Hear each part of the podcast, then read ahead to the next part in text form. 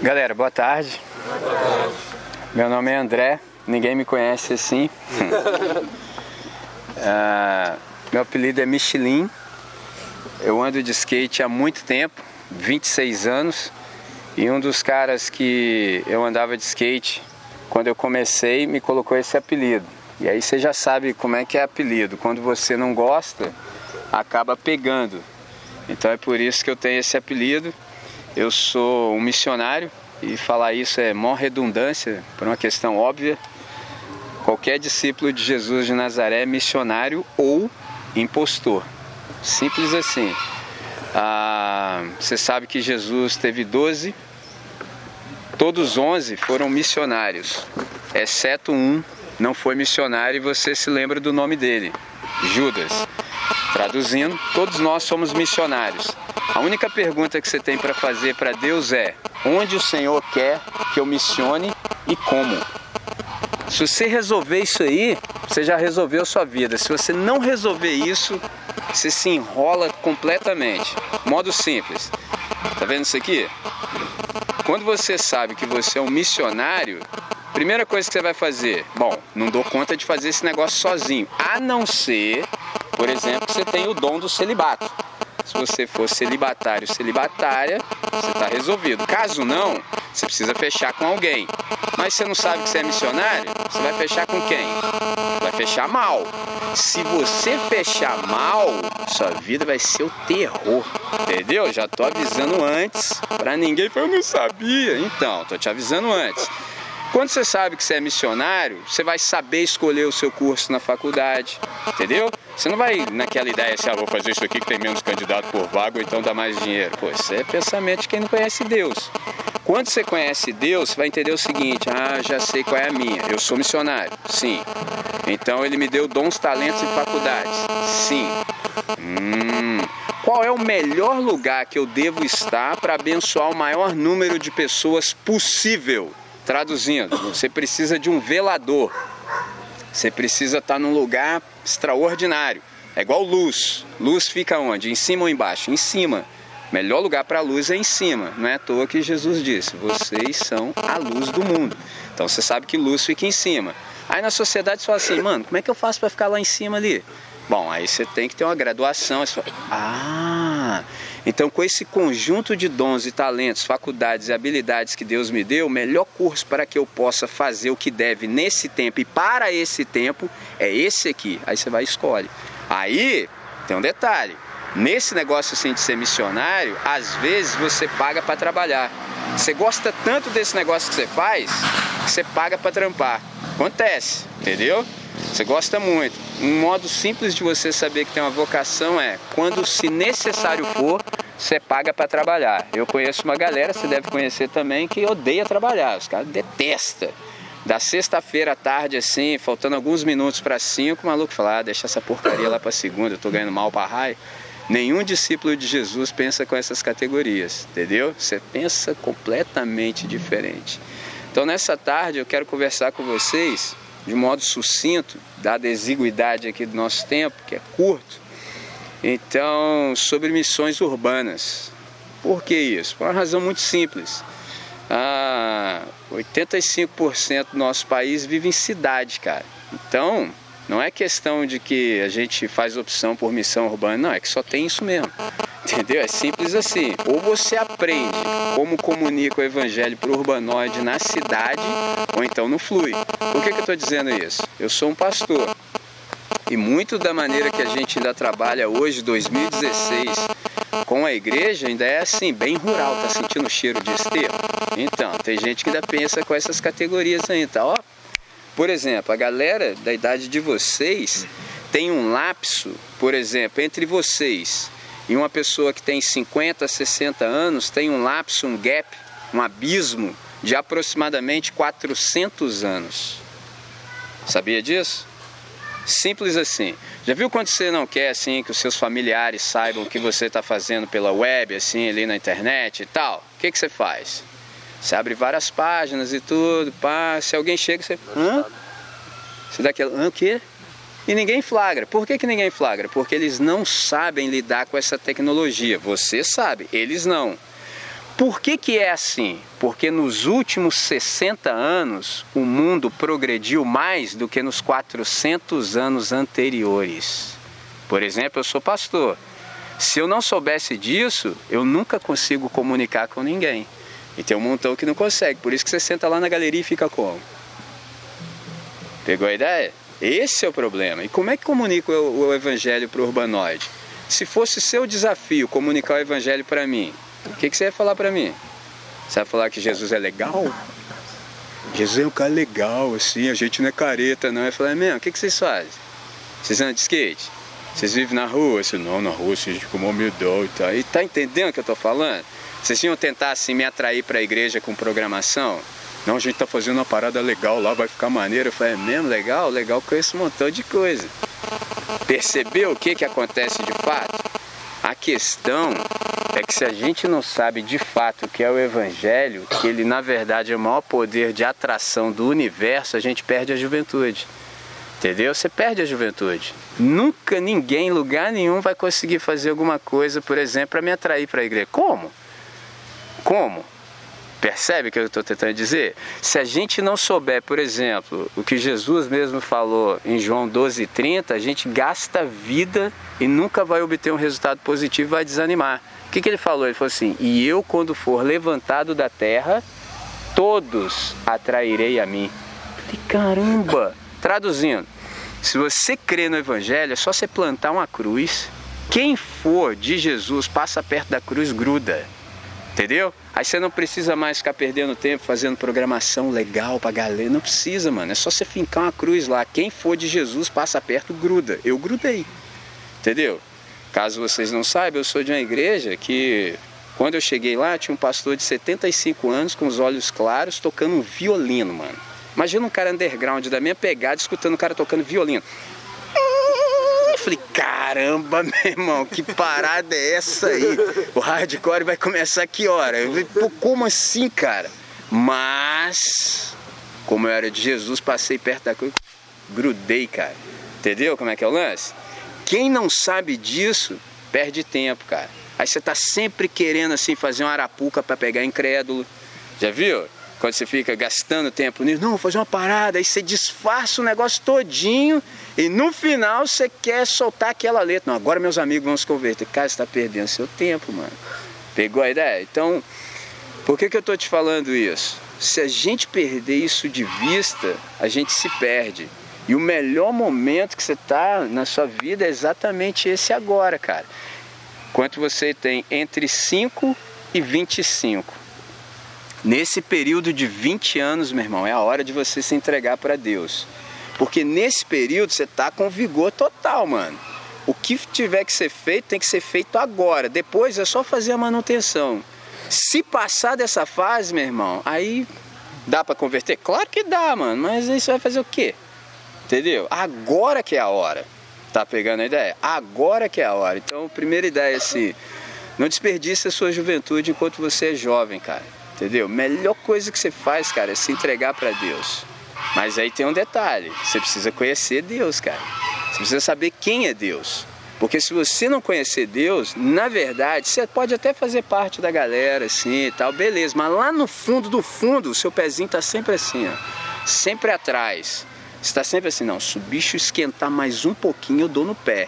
Mas como também você fica com medo, assim, de, poxa, mas vai que Deus volta e eu fico de fora, então você fica com o pé dentro e um fora, levando até onde dá, entendeu? Só na aparência. Mas na hora de fechar com Jesus, mesmo, fala, Jesus, onde está precisando de gente aí para morrer aí no seu nome? É que eu tô para dentro desse negócio. Aí você fala, não, vou deixar isso aí pro André Michelin, que ele é mais punk do que eu, ele vai nessa parada aí, vou dar um dinheiro, fazer uma oração que ele vai. Entendeu? Já vi o cara falando isso pra mim, velho. Falei, ó, cara de aço. Eu falei, vem comigo, rapaz. Eu falei, não, não, isso aí é pra quem tem um chamado. Eu falei, tu não tem não, cara de pau. Entendeu como é que é o negócio? Esse é que é o ponto, cara. Se você não conhecer Deus, você acha que Deus é um grande estraga-prazeres cósmico.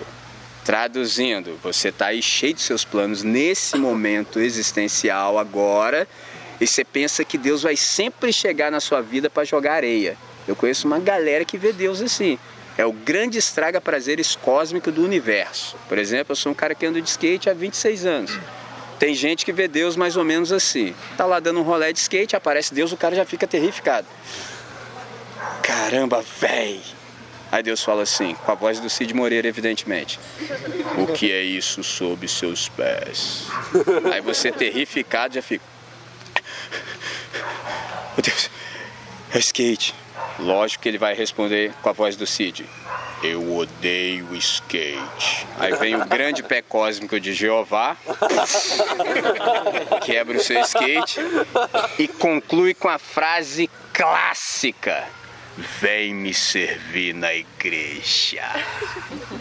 Tem uma galera que vê Deus assim, cara. Fala, que é isso, rapaz? Você tá dando um rolê no seu skate. Aí dá de cara com Jesus de Nazaré. Você fala, o Senhor por aqui? Ele fala, na verdade, todos os lugares é que estão em mim. Eu falo, opa!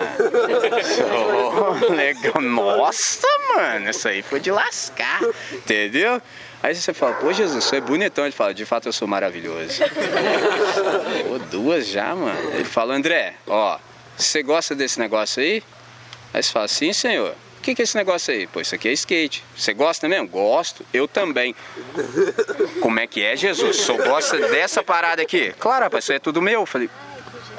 Aí, ó, já foram três já. Só, nossa, maneira essa parada. Ele fala assim, aí vem a clássica. Vamos fazer essa parada junto? Você fala, por que você não falou antes? Qual é o seu Deus? O primeiro eu já preciso lhe informar. Não é Deus. É projeção de uma mente doentia, mas Deus nunca foi. Pegou a ideia? Em Jesus de Nazaré nós vemos Deus como Ele é e o ser humano como deve ser. Você tem dúvidas de como é Deus? Olha para Jesus. Como é que eu devo ser agora que eu fechei com Jesus? Olha para Jesus, pô. É simples. Viu como é que tá resolvido? Você não tem que ser como Ele, como é. Não. Isso é perda de tempo. Você tem que ser como Jesus. Você não anda com Ele? Ele não é seu Senhor? Então você precisa ficar parecido com Ele. Você não é adorador dEle? Todo dia assim que você vai na celebração, tem uma pessoa lá que fala, gente, vamos agora adorar a Deus em espírito e em verdade. O que isso significa? Eu já cansei de ouvir isso, tá, mas o que significa? Em espírito e em verdade. O que é adorar? Adorar é pedir perdão, adorar é imitar. Quem eu imito? Para quem eu peço perdão? Eu peço perdão para Deus. Quem é Deus? Eu vejo Ele em Jesus. Então eu peço perdão para Ele e imito. Por quê? Aqui eu tenho o registro histórico da coisa. Está tudo aqui, ó. Só que Jesus é isso encarnado. Então agora eu não tenho mais uma razão plausível para não viver bem. É só olhar para Jesus. Jesus viveu aqui, passou pelas mesmas dificuldades que eu passo e saiu ileso em todas. Para que eu vou ficar dando cabeçada na existência? Entre nós. Só se eu for burro, né? Entendeu? Se eu não for burro, eu tenho um recurso. Qual? É só orar. É só perguntar para Deus. É só observar. Eu já tenho relato. Só vivo mal agora, se eu quiser. Uau! Oh, que beleza, hein? Pegou a ideia? Você vivendo bem, você já vive segunda, terça, quarta, quinta, sexta, sábado, domingo, no meio de uma galera, não é assim? Você não vive no meio de uma galera a semana inteira? Só num dia ou dois da semana, ou no máximo três, é que você sai da galera e vai para um lugar. Você sabe o lugar que você vai. Sua igreja deve ter um prédio, aí você se reúne lá. E na sua mente você quer que a galera saia daqui para ir para lá. Mas pensa comigo, nesse lugar você só vai 3 vezes. E o resto do tempo, você está em qual lugar? O tempo todo com a galera. O que você acha mais fácil? Os caras virem até você, no máximo, em 3 vezes, 2 horas por dia, no máximo, ou você que está o tempo todo com eles? Pegou a ideia? Se você viver bem estando o tempo todo com eles, eles que conhecem você vão pensar, mano, por que a sua casca, assim, o seu layout, é até parecido com o nosso, mas você... por dentro é completamente diferente. Por que as escolhas que você faz, as decisões que você toma, são completamente diferentes da nossa? Olha só, viu como é que é diferente? Não foi você que falou pro cara, ai maluco, aceita Jesus aí pra minha igreja. Não. Foi o cara que perguntou pra você, mano, qual é a tua? Por que você não é como a gente? Viu como é que é o contrário? Eu não sei se vocês têm vocação pra testemunha de Jeová ficar batendo na porta dos caras entregando panfleto. Eu não tenho. Pegou a ideia? E Jesus também não me chamou para isso. Não tenho nada contra o panfleto, não. Se você entrega, continua entregando. Só tem um detalhe. o panfleto não tem a sua história de conversão. Entendeu? Você pode jogar na mão do cara, o cara fala, ah, mais um. Agora, você é a personificação de que esse negócio é verdade. O cara não precisa crer. Mas como é que ele vai negar que você está sendo transformado por Jesus? Como é que faz isso? Tá pegando a ideia? Quando a gente conversa de missão urbana, a gente está falando disso. A gente está falando de uma missão na cidade e para a cidade. Pegou? Então vamos começar de um começo agora que a gente fez essa introdução aqui. Vou dar um texto para vocês, viaja na ideia, faz a conexão. João 3,16, todo mundo lembra, porque Deus amou o mundo de tal maneira que deu seu Filho unigênito para que todo aquele que nele crê não pereça, conjunção adversativa, Enem aí pra galera, mas tenha vida eterna, viu como é que é lindo? É só, pô, legal. Aí vem o mesmo João lá, capítulo 2, verso 15, na primeira epístola, fala assim, não ameis o mundo. Você já começa a entrar em parafuso, fala, peraí, acabou de falar ali que Deus amou o mundo de tal maneira aqui, e como é que agora falou para eu não amar o mundo? Como é que é esse negócio aí? Que parada é essa? Aí, pergunta que eu tenho para vocês é, o que é mundo? Segunda, que dia que começou o mundo? Pegou a ideia? Porque se você compreender isso, você vai compreender um montão de coisas que acontecem com você e que às vezes você não se dá conta e vive mal por isso. O que é mundo? Que dia que começou o mundo? O que é o mundo? Mundo é um sistema em rebelião contra Deus. Que dia que começou o mundo e quem começou o mundo? Um cara chamado Caim, lembra? Que saiu da presença de Deus, Gênesis 4,16. Esse cara entrou em rebelião contra Deus e pulou no mato. Só que o camarada ficou paranoico. Eu não sei quantos de vocês já teve problema assim na vida. Por exemplo, eu sou homem, aí na escola era assim, aí meu irmão, lá fora eu te quebro. Meu amigo, era o dia que você fala assim, caramba, velho. Isso era o tempo assim, que a gente resolvia a parada assim, ó. Entendeu? Só assim, ó. Era isso. No máximo, juntava mais uns 10 e te batia. Só isso. Entendeu? Era assim. Isso era o tempo que as coisas eram desse modelo. Pô, você já ficava como? Caramba, velho, o que eu vou arrumar? Pensa comigo. O Caim falou assim, quem se encontrar comigo vai me matar. Você imagina o planeta inteiro contra você. Como é que fica o seu psicológico? Você não fica bolado? Entendeu? Porque eu vim do gueto, meu irmão. E quando os caras lá no gueto falavam assim, aí, meu irmão, nossa, mano, você pode mudar de país porque já era. Os meus amigos não levaram a sério. Hoje eles moram lá no condomínio municipal Retiro. Comendo mato pela raiz. Palitozão de madeira. 7 palmos, terra do pé junto. Pegou a ideia? Eu preciso traduzir. Era desse modelo. Agora você imagina todo o planeta contra você. Essa é a mente do Caim. Aí Deus falou assim, ninguém vai colocar a mão em você. Você é assunto meu. Eu e você vamos resolver. Vou colocar um sinal em você para que ninguém te faça mal. Olha o que o cara conseguiu fazer. Ele deu uma volta na galera.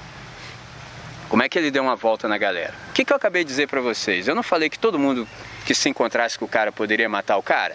Aí eu pergunto para vocês, e como é que faz para que todo mundo que quer me matar agora não me mate, mas trabalhe para mim? Pô, um negócio interessantíssimo, né? Pô, se todo mundo que quer me matar já não me mate, pô, me dei de bem, que sufoco, mano. Não, não obstante os caras não me matarem, ainda vão trampar pra mim. Caim conseguiu fazer esse negócio, entendeu? Porque aí diz o texto, você continua lendo mais um pouquinho em Gênesis, que ele foi embora para um lugar chamado Nod, e lá ele construiu uma cidade. Cara, como é que o cara constrói uma cidade se todo mundo quer matar o cara? Ele fez a mesma coisa que os camaradas hoje da televisão, assim, da madrugada, os televangelistas fazem. Ele falou assim, galera, vocês não estão percebendo que eu tenho uma coisa que vocês não têm?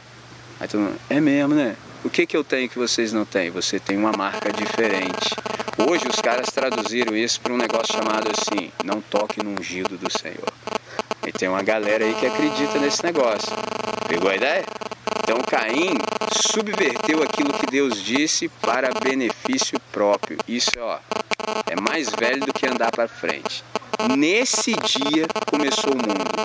Qual é a mensagem que ele está falando para Deus?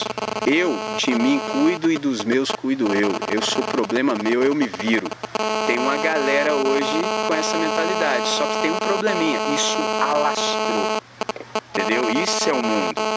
gente está falando de mundo, a gente está falando exatamente disso. Por quê? Primeiro, Deus não nos criou para a gente viver numa cidade. Só para começar. O que Deus fez no início? Olha onde a gente está agora. Exatamente isso. Por que toda a folga que a gente tem, por que quando seus pais se aposentam, eles sempre querem ir para um lugar assim? Por que será? Exatamente isso. A gente foi projetado para esse ambiente. O verde descansa a vista. Você não consegue ficar no concreto, no cinza o tempo todo. Tá pegando a ideia? O que é uma cidade? Missões urbanas, urbe, cidade. O que é uma cidade? Cidade é um ato explícito de rebelião contra Deus. Deus não nos criou para viver em uma cidade. Só, caramba, mano, olha que rolo que a gente se meteu. Onde a gente está exatamente agora? Numa cidade. Qual é a mentalidade da cidade? A mentalidade da cidade é do criador da cidade, do Caim. Só que tem um detalhe. Esse camarada foi para esse lugar distante, lembra? Foi para um lugar bem distante. Desse lado aqui ficou uma galera que temia Deus. E desse lado a galera que não quer saber de Deus. Mas aí você, como bom leitor do Gênesis, sabe que um dia a galera se encontrou. Quando a galera se encontrou, a galera que era de Deus deu uma olhada assim para as filhas lá dos camaradas que não eram de Deus. Ô, essas mulheres aí, nossa, maneiro, pegar 10. Ó, mano, isso deu um rolo no planeta tão sinistro que Deus matou geral. Geral, só sobraram 8 pessoas. Aí talvez você nunca se deu conta de um detalhe. Qual detalhe? Essa família desse camarada que fez o mundo já não mais existe no planeta. Não mais existe. Quando eu e você estamos missionando, o que a gente está dizendo para todo mundo? Galera, é o seguinte, vocês estão vivendo da maneira errada. Só tem um jeito certo de viver nesse planeta. É do jeito da nossa família e não desse jeito aí. Essa galera que vivia desse jeito aí já morreu geral. Aí você fala assim, ué, é mesmo, por quê? Mano, o dilúvio lambeu todo mundo. Vocês vivem mal porque vocês estão vivendo do jeito da família do Caim que já morreu. Passa para nossa família. Isso, dentro da nossa linguagem, tem um nome, chama conversão. Então vocês se arrependam e passem para nossa família. Aí o cara pode perguntar assim, por que eu devo passar para sua família? Mano, é o seguinte, a nossa família trouxe uma pessoa extraordinária no planeta. Aí o cara fala, e como é que é o nome desse cara extraordinário que veio no planeta? Jesus de Nazaré. Ele é membro da minha família, a minha família o trouxe e ele vai voltar para buscar a minha família. Se você quiser, você entra na minha família. Se você não entrar na minha família, vai dar ruim. Viu? Se você sabe isso, flui que é uma beleza. Primeiro, você não vai viver mais de regrinha. Entendeu? Por exemplo, eu tô cansado de ir a lugares e os caras olham para mim, aí fica aquela expectativa assim, esse cara é pastor?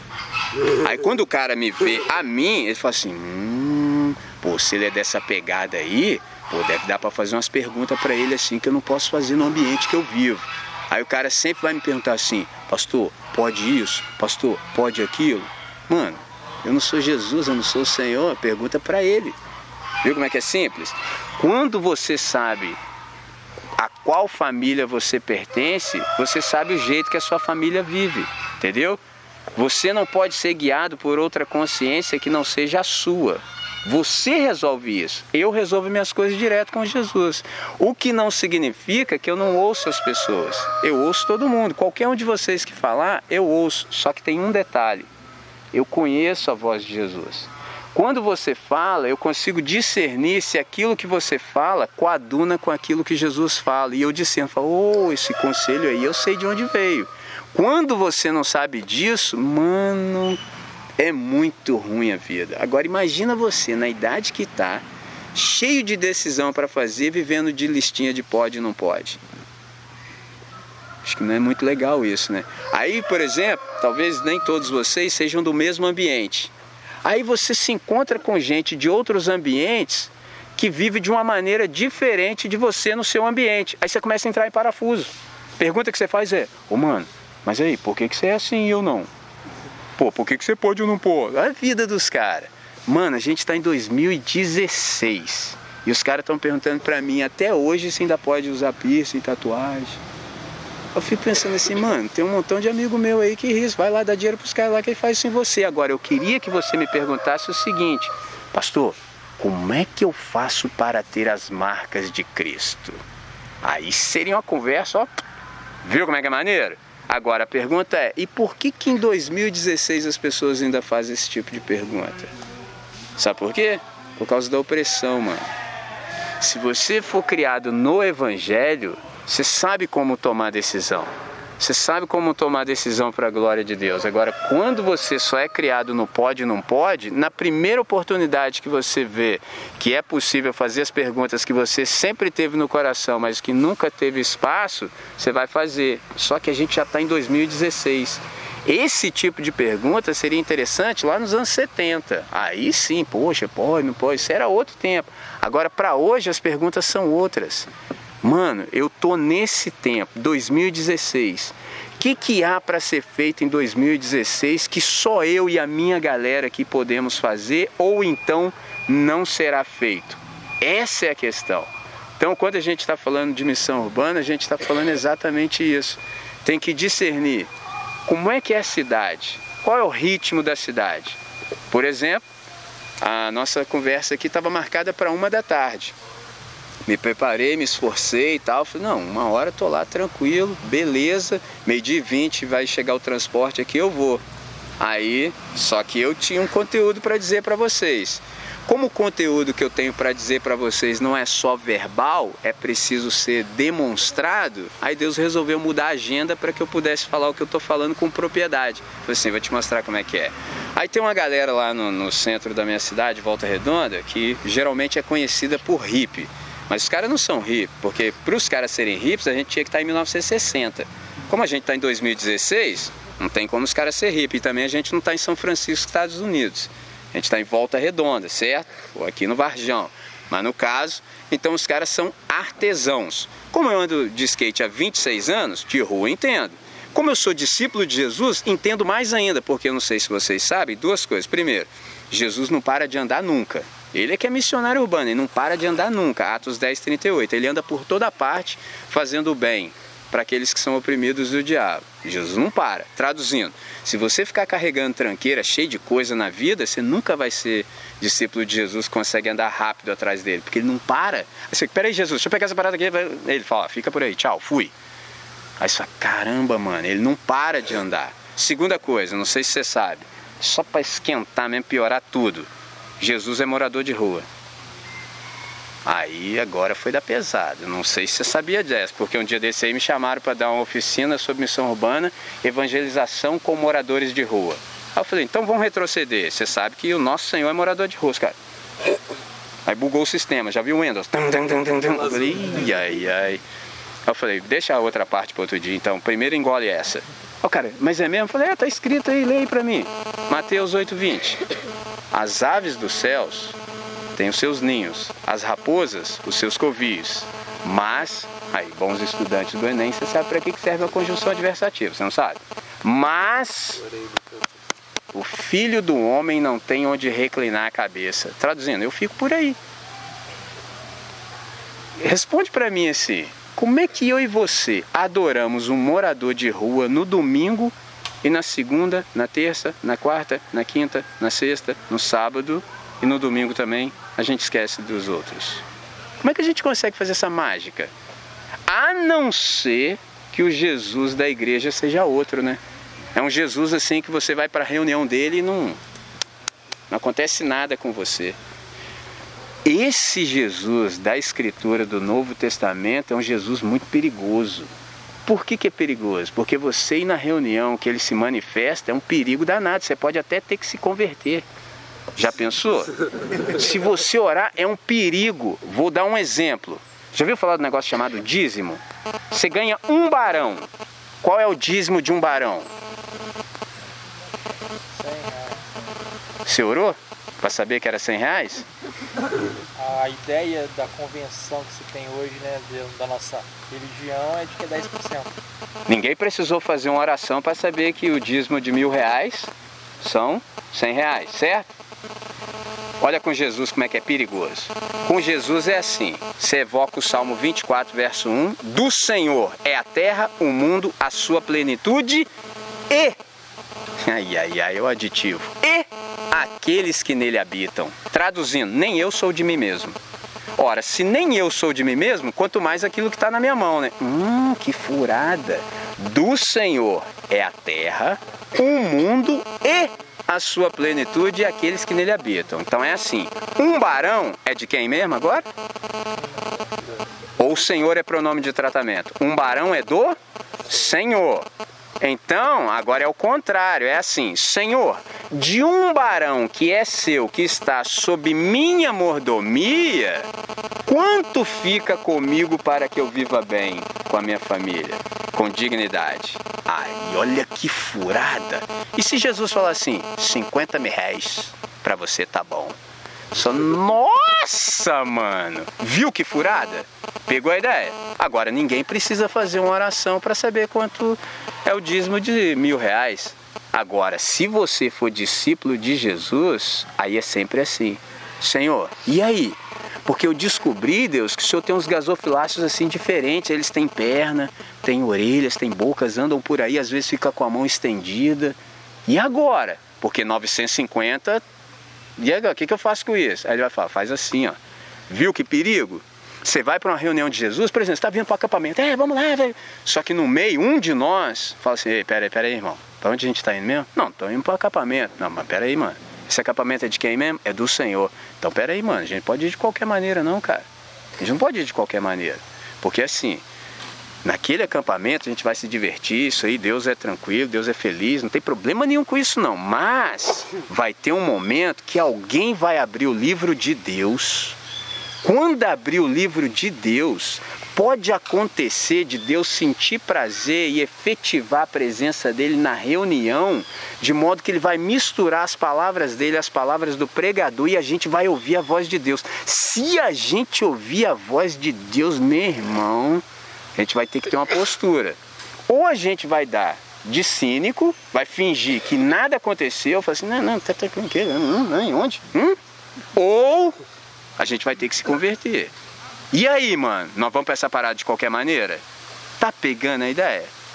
Quando a gente sabe disso, a nossa vida ganha outra conotação. Aí, nesse contexto que a gente está inserido de cidade, a gente pensa de outra maneira. E as pessoas que estão de olho em você percebem isso também, sacou? Eles estão de olho em você. Por quê? Por uma razão óbvia. O mundo, o que é o mundo mesmo? É um sistema em rebelião contra Deus. Você acha que o mundo vai ler a Bíblia? Você acha mesmo? Não vai, nem você que deveria não está lendo. Você acha que eles vão ler? Mas eles estão lendo vocês. E a mim também. Já viu quando você pisa um pouquinho fora da linha, alguém chega assim e fala, mas você não é crente? Por que ele está falando isso? Porque ele está lendo a sua vida. Ele quer ver se você é um cara coerente. Já viu aquela palavrinha que a gente usa muito? Santidade. O que é santidade? Simplificando. O que é ser santo? Santidade é você viver de modo coerente com a fé que você abraçou. Se nós não tivéssemos Jesus encarnado, a gente estava livre. Ou a gente estava livre. O problema é que Jesus não veio dizer o que você e eu temos que fazer. Não, ele demonstrou. Todas as coisas que nós passamos, ele passou, ele demonstrou. Então a gente não tem como não viver certo.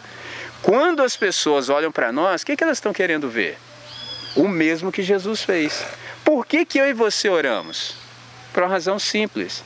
Senhor, como o Senhor faria se estivesse aqui agora em meu lugar? Ele vai te responder, eu faria assim. Aí você fala, poxa, André, mas como é que eu vou fazer? Olha como é que a gente é indesculpável. Deus não só quer que a gente faça a vontade dele, ele ainda está conosco para que a gente faça. E eis que estou convosco todos os dias até a consumação da história, até que acabe. Um dia eu perguntei, falei, Jesus, pô, legal esse negócio aí de o senhor ficar comigo o tempo todo assim, mas me explica uma coisa, pra quê? Eu falei, André, esse negócio aí que eu te chamei pra participar, isso é extraordinário, cara. Não tem como você viver esse negócio sem poder, sem a minha presença constante com você. Primeiro, você não vai conseguir, não dá. Segundo, você não vai ter coragem? Falei, uau! Porque nesse negócio de missão urbana, Deus só vai te botar em furada. Tô avisando antes, para ninguém falar, eu não sabia. Deus muda a sua agenda. Mudou a minha hoje de manhã, entendeu? Mudou a minha hoje de manhã. Tem 3 caras lá na praça. Um se chama Patrick, o outro se chama Pablo e o outro se chama Bruno. Patrick, numa quinta-feira, a gente estava fazendo um estudo lá na praça, o cara estava gritando de dor, gritando de dor. Graças a Deus, 3 pessoas entre nós lá da reunião foi lá, socorreu o cara, levaram ele para o hospital, o cara só colocou 9 pinos no pé. Então você imagina como é que estava o pé do cara, só 9. Para cada pino, 1 mês de recuperação. Traduzindo, 9 meses sem encostar o pé no chão. Aí passei lá na praça, ele, pô cara, será que você não arruma alguém para trocar meu gesso, me levar? Eu falei, agora. Fui lá, desenrolei, aí conversei com o segundo, que é o Pablo, conheço o cara só há 22 anos, só 22. Aí o cara vira para mim e fala assim, Michelin, fala uma palavra boa para nós aí. Eu falei, opa, banana para macaco, né? Só tem uma realidade num lá. Aí o terceiro vira para mim e fala assim, aí Michelin, negócio é o seguinte, me entreguei para Jesus. Eu falei, bom, eu não sei se vocês sabem, mas é o seguinte, galera assim gosta de um produto proibido por lei. Pegou a ideia? Produtos proibidos por lei. Aí o que que acontece? Geralmente no ambiente eclesiástico, quando alguém se converte e usa produtos proibidos por lei, tem que parar com esse negócio. Aí, como eu sou do evangelho, eu falei, já sei o que que vai acontecer com esse cara. Meu irmão, quando você gosta de um produto proibido por lei, há muito tempo, você se torna dependente, você gosta do negócio. O negócio te dá prazer, mas é um prazer que mata. Então, isso não vai ser da noite para o dia. Se eu disser para esse cara, ó, agora você é crente, você é de Jesus, você é da igreja, igual os caras falam, você tem que parar com isso aí. O que que vai acontecer com o cara amanhã? Ele não vai parar, vai se frustrar, não vai querer ser mais um cínico, vai abandonar a fé. Só que não é assim. No Evangelho, a nossa fé, ela não é uma fé de tarefas, é uma fé de poder. Traduzindo, você não diz para o cara o que ele tem que fazer, porque ele nunca vai fazer, não fez até agora, ele vai começar a fazer hoje, por quê? Se eu e você que estamos dentro não fazemos, por que que o cara vai fazer? É uma fé de poder. O que que a gente faz com gente assim? Você fala assim, mano, eu vou vir aqui todo dia e todo dia eu vou orar por você e vou te apresentar a Deus. Eu vou invocar o mesmo poder que ressuscitou a Jesus para operar em você. Todo dia eu vou vir aqui. Aí Deus vai operacionalizar em você um milagre. Por que que você acha que a gente tem esse livro aqui, ó? Sobretudo o Novo Testamento? Estudantes do Enem, como vocês são. Vocês não sabem para que serve um gabarito? Você terminou de fazer a prova. Por que que você quer o gabarito? Exatamente isso, na cabeça do prego. Aqui o gabarito. Aí você fala, a resposta dele, para saber se está certo. Eu tenho o meu gabarito aqui. Todas as vezes que eu checo o gabarito, eu estou vendo qual é o meu número de acertos, porque eu já vi a pessoa acertando. Quem acerta sempre? Jesus. Viu como é que é lindo? Todo dia você vai lá e ora com o cara. Todo dia, até chegar o dia que Deus liberta o cara. Aí sim fluiu. Pegou a ideia? Quando a gente não sabe disso, mano, não flui na cidade, não flui. Cidade, primeiro, você precisa saber o ritmo da cidade. Você acha mesmo, com toda a boa intenção do seu coração, que o cara vai acordar 9 horas da manhã para ir na igreja? Você, fala pra mim, de verdade. Ontem, o sabadão à noite, o cara tá no... Ele vai chegar em casa 9 horas da manhã, aí ele vai para a igreja tomar banho, sentar para ficar ouvindo alguém falar. Não vai, gente, não vai, não vai nunca. Pegou a ideia? Não vai fazer isso. Mas nós estamos com os caras o tempo todo. Qual é o nosso problema? Que nem sempre os caras conseguem ver Jesus em nós. Era só o cara ver Jesus na gente. Ao invés da gente falar para o cara, uma vez a menina falou assim, André, me ensina a falar de Jesus? Eu falei, de jeito nenhum. Ficou bola, como assim? Eu falei, você já viu Jesus falando de Jesus? Você já viu? Aí chega na praça. Atenção, quero dizer que eu nasci de modo virginal em Belém. Aliás, esse que vos fala, sou o Messias prometido. Onde? Não tem, mano. Por que que Jesus não precisa falar de Jesus? Primeiro que falar dele é falar mal. A gente fala sobre. Pegou a ideia? português às vezes faz bem. Porque ele é. Quando você é, não precisa falar. As pessoas é que vão te perguntar. 1 de Pedro 3,15. Vão pedir a razão da esperança que há em você. O cara vai te interrogar. Mano, qual é a sua, cara? Por que que você faz tudo de uma maneira diferente? Aí você fala, mano, você tá com tempo? Senta aí. Senta aí que eu vou te demonstrar como é que é isso. Agora, se isso não for verificável na nossa vida, a gente vai até tentar buzinar na cabeça dos caras. A gente vai falar, só que no fundo os caras, pô, a gente pra ele é repelente. O cara não gosta da gente, a gente não é atraente pro cara. E no final a gente ainda cai na besteira de falar assim, vamos lá na minha igreja. Aí o cara já não gosta de você, ele ainda imagina assim, ainda tem um lugar que tem mais 400 pessoas como você, Deus que me livre. Sendo que poderia ser o contrário. O cara fala assim, mano, na boa mesmo. Eu tô percebendo que você tem uma parada diferente, cara, não sei bem o que é. Aí você fica de bico fechado, segura a onda. Aí ele fala assim, mano, qual é, cara? Você fala, então, é que eu estou sob disciplina. Como assim? Não, então, eu tenho um mestre e eu sou disciplinado por ele, porque eu sou discípulo dele. E ele vai me transformando, porque eu tô numa nova dimensão. Ô, cara, como é que é? É, ué, eu tô numa dimensão, assim, de uma outra pessoa agora. Ô, cara, que pessoa é essa aí? É a pessoa, terceira da Trindade, Espírito Santo. O cara fala, e o que acontece assim quando você fica nessa outra dimensão? Não, o que acontece é que agora eu sou um ser de transformações infindáveis. Como é que é? É, ué, todo dia eu acordo para me arrepender. O cara, que negócio de arrependimento é isso? Não arrependo de nada. Não, você não entendeu, você está usando a palavra errada. Todos os dias eu acordo para concordar com a Trindade. Tudo que Deus fala, agora eu fecho com ele. Ah, maluco. É mesmo? É, rapaz, porque ele que sabe de todas as coisas, ele que criou tudo isso aqui, ele sabe como é que a gente deve viver. O maluco falou, é mesmo? É, e digo mais, também assim, não há nenhuma situação que eu vivo agora que não seja transformável. Ah, o olhinho do maluco vai ficando como? Mas como é que é essa parada aí? Não, é assim, eu vou passando pela vida. Mas como é que é isso? E as regrinhas? Não, não tem isso não, cara, eu falo direto com quem resolve. Como assim? É, eu oro. Já viu falar de oração? Tá, mas e aí quem faz oração? Não, eu mesmo, eu falo direto com ele. Que é isso, velho? É. Ei, mas como é que é isso aí? Tem mais gente como você? Você fala, tem. E assim, se eu quisesse que isso aí acontecesse comigo também, pode? Claro, Deus está de braço aberto, recebendo todo mundo que quer voltar. Fala, maneiro. E assim, vocês se reúnem? Sim, domingo. Viu? Como é que você vive? Você que fica na cabeça dos caras assim, ó. Não precisa, é tudo ao contrário. As pessoas é que vão buscar você. Pegou a ideia? Para viver esse lance de missão urbana, no mínimo, a gente precisa saber dessas coisas. No mínimo. Saber que a cidade tem outro ritmo. Se a gente não tiver essa disponibilidade de ser guiado por Deus para mudar a agenda, não flui. Vou dar um último exemplo e aí a gente conclui para vocês participarem de outros momentos também. Lembra da multiplicação dos pães e peixes? Vou montar um cenário para vocês. Nesse dia, foi um dia muito pesado para Jesus. Muito pesado. Ele recebeu os discípulos de volta, ele enviou os caras em duplas, enviou 70.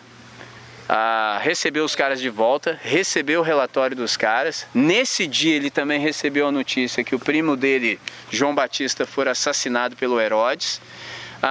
Ficou sabendo também que agora o Herodes queria passar o cerol nele, entendeu? Ele trabalhou tanto nesse dia que não deu nem para comer, então ele falou assim, cara, vamos dar uma descansada? Pegou o barquinho e se retirou. Quando ele chega no lugar que ele propôs para descansar, a galera já estava toda lá.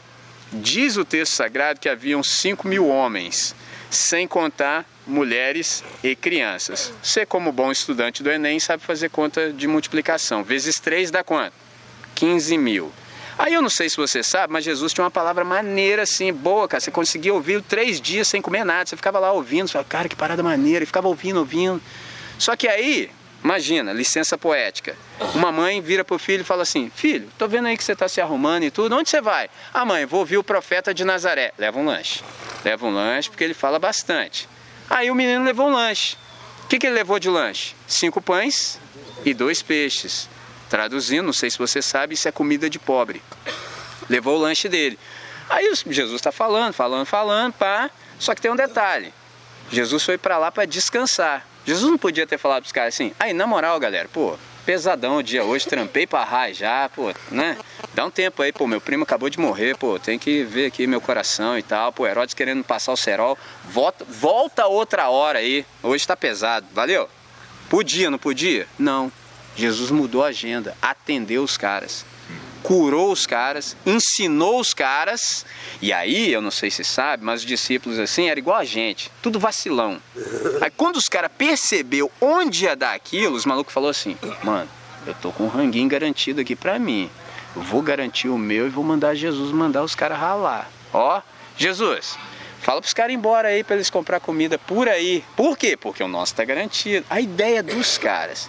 Vou aproveitar para dizer o seguinte, se você é do ambiente igreja e fica às vezes decepcionado com a galera da igreja, leia mais o Novo Testamento.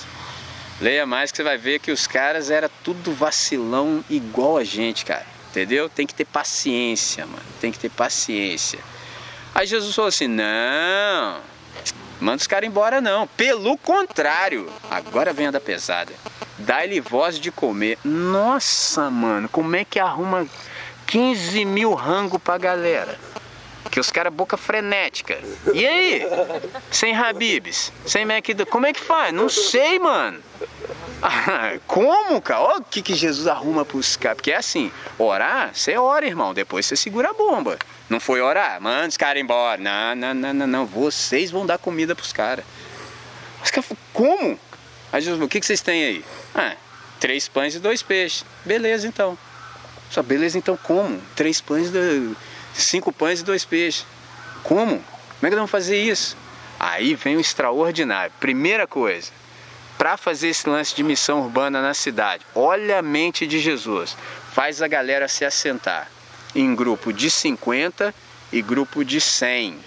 Observe isso. Era uma galera, 15 mil. Missões urbanas na cidade. Primeira coisa, pensa comigo. Como é que 12 caras organizam 15 mil? Sabe responder essa? Como é que faz esse negócio? Só tem 12, tem que organizar 15 mil. Ô mano da túnica verde, chega mais pra cá, aí você aí, ó. Cooperação. Cooperação. Senão não atinge não, cara. É uma multidão, cara. Cidade é grande pra raio. Se não houver cooperação, não vai. Ó, a galera sentou. Outra, grupo de 50, grupo de 100. Mano, não é à toa que Jesus falou assim, um homem tinha 100 ovelhas. Não sei quantos membros tem a sua igreja. Se passar de 100, começa a ficar complicado. 50 dá para conhecer, 100 dá para conhecer, dá para pegar os 50 daqui e misturar com os 50 de lá. Aí, mano, minha galera aqui, ó, a gente se conhece. Quando vira assim 1000 e tal, começa a ficar, ah, quem é você? Oh, que bom que você tá visitando a nossa igreja. Já tô aqui 3 anos, pastor. Ou você fica feião na face. Que isso, velho? Inclusive o senhor me batizou, você, né? É claro, irmão. Pô, feiaço. Pegou a ideia. Outra, sentou a galera. 5 pães, 2 peixes. Faz a matemática comigo aqui, bom estudante do Enem que você é. 5 mais 2 igual a 7. Divide para 15 mil, ainda sobram 12 inteiros. Que parada é essa, velho? Você entendeu essa matemática? Nem eu. O que está sendo ensinado nesse texto? Diz o texto que Jesus pegou os elementos, ergueu os olhos aos céus e deu graças. Está tudo errado. Eu não sei você, mas imagina que sou eu, com a multidão de 15 mil boquinhas frenéticas, eu com 5 pães e 2 peixes. Primeiro que eu ia fechar o olho, entendeu? Porque, né, ensinaram a gente a orar com o olho fechado. Aí Jesus olha para cima e não fecha o olho. Falei, ué... Por que a gente fecha o olho para orar? Sabe por quê? Porque a gente não se concentra em nada. Aí Jesus olha e dá graças. Eu não sei você, mas se eu tiver 5 pães e 2 peixes com 15 mil querendo comer, você acha que eu ia dar graças? Pode. Ou... Exato aí, você tá ligado, velho. Eu falo, olha a oração, ia ser nessa pegada. Eu vou fazer baixinho porque eu não tenho vocal para isso. Senhor, meu Deus e meu Pai, aleluias.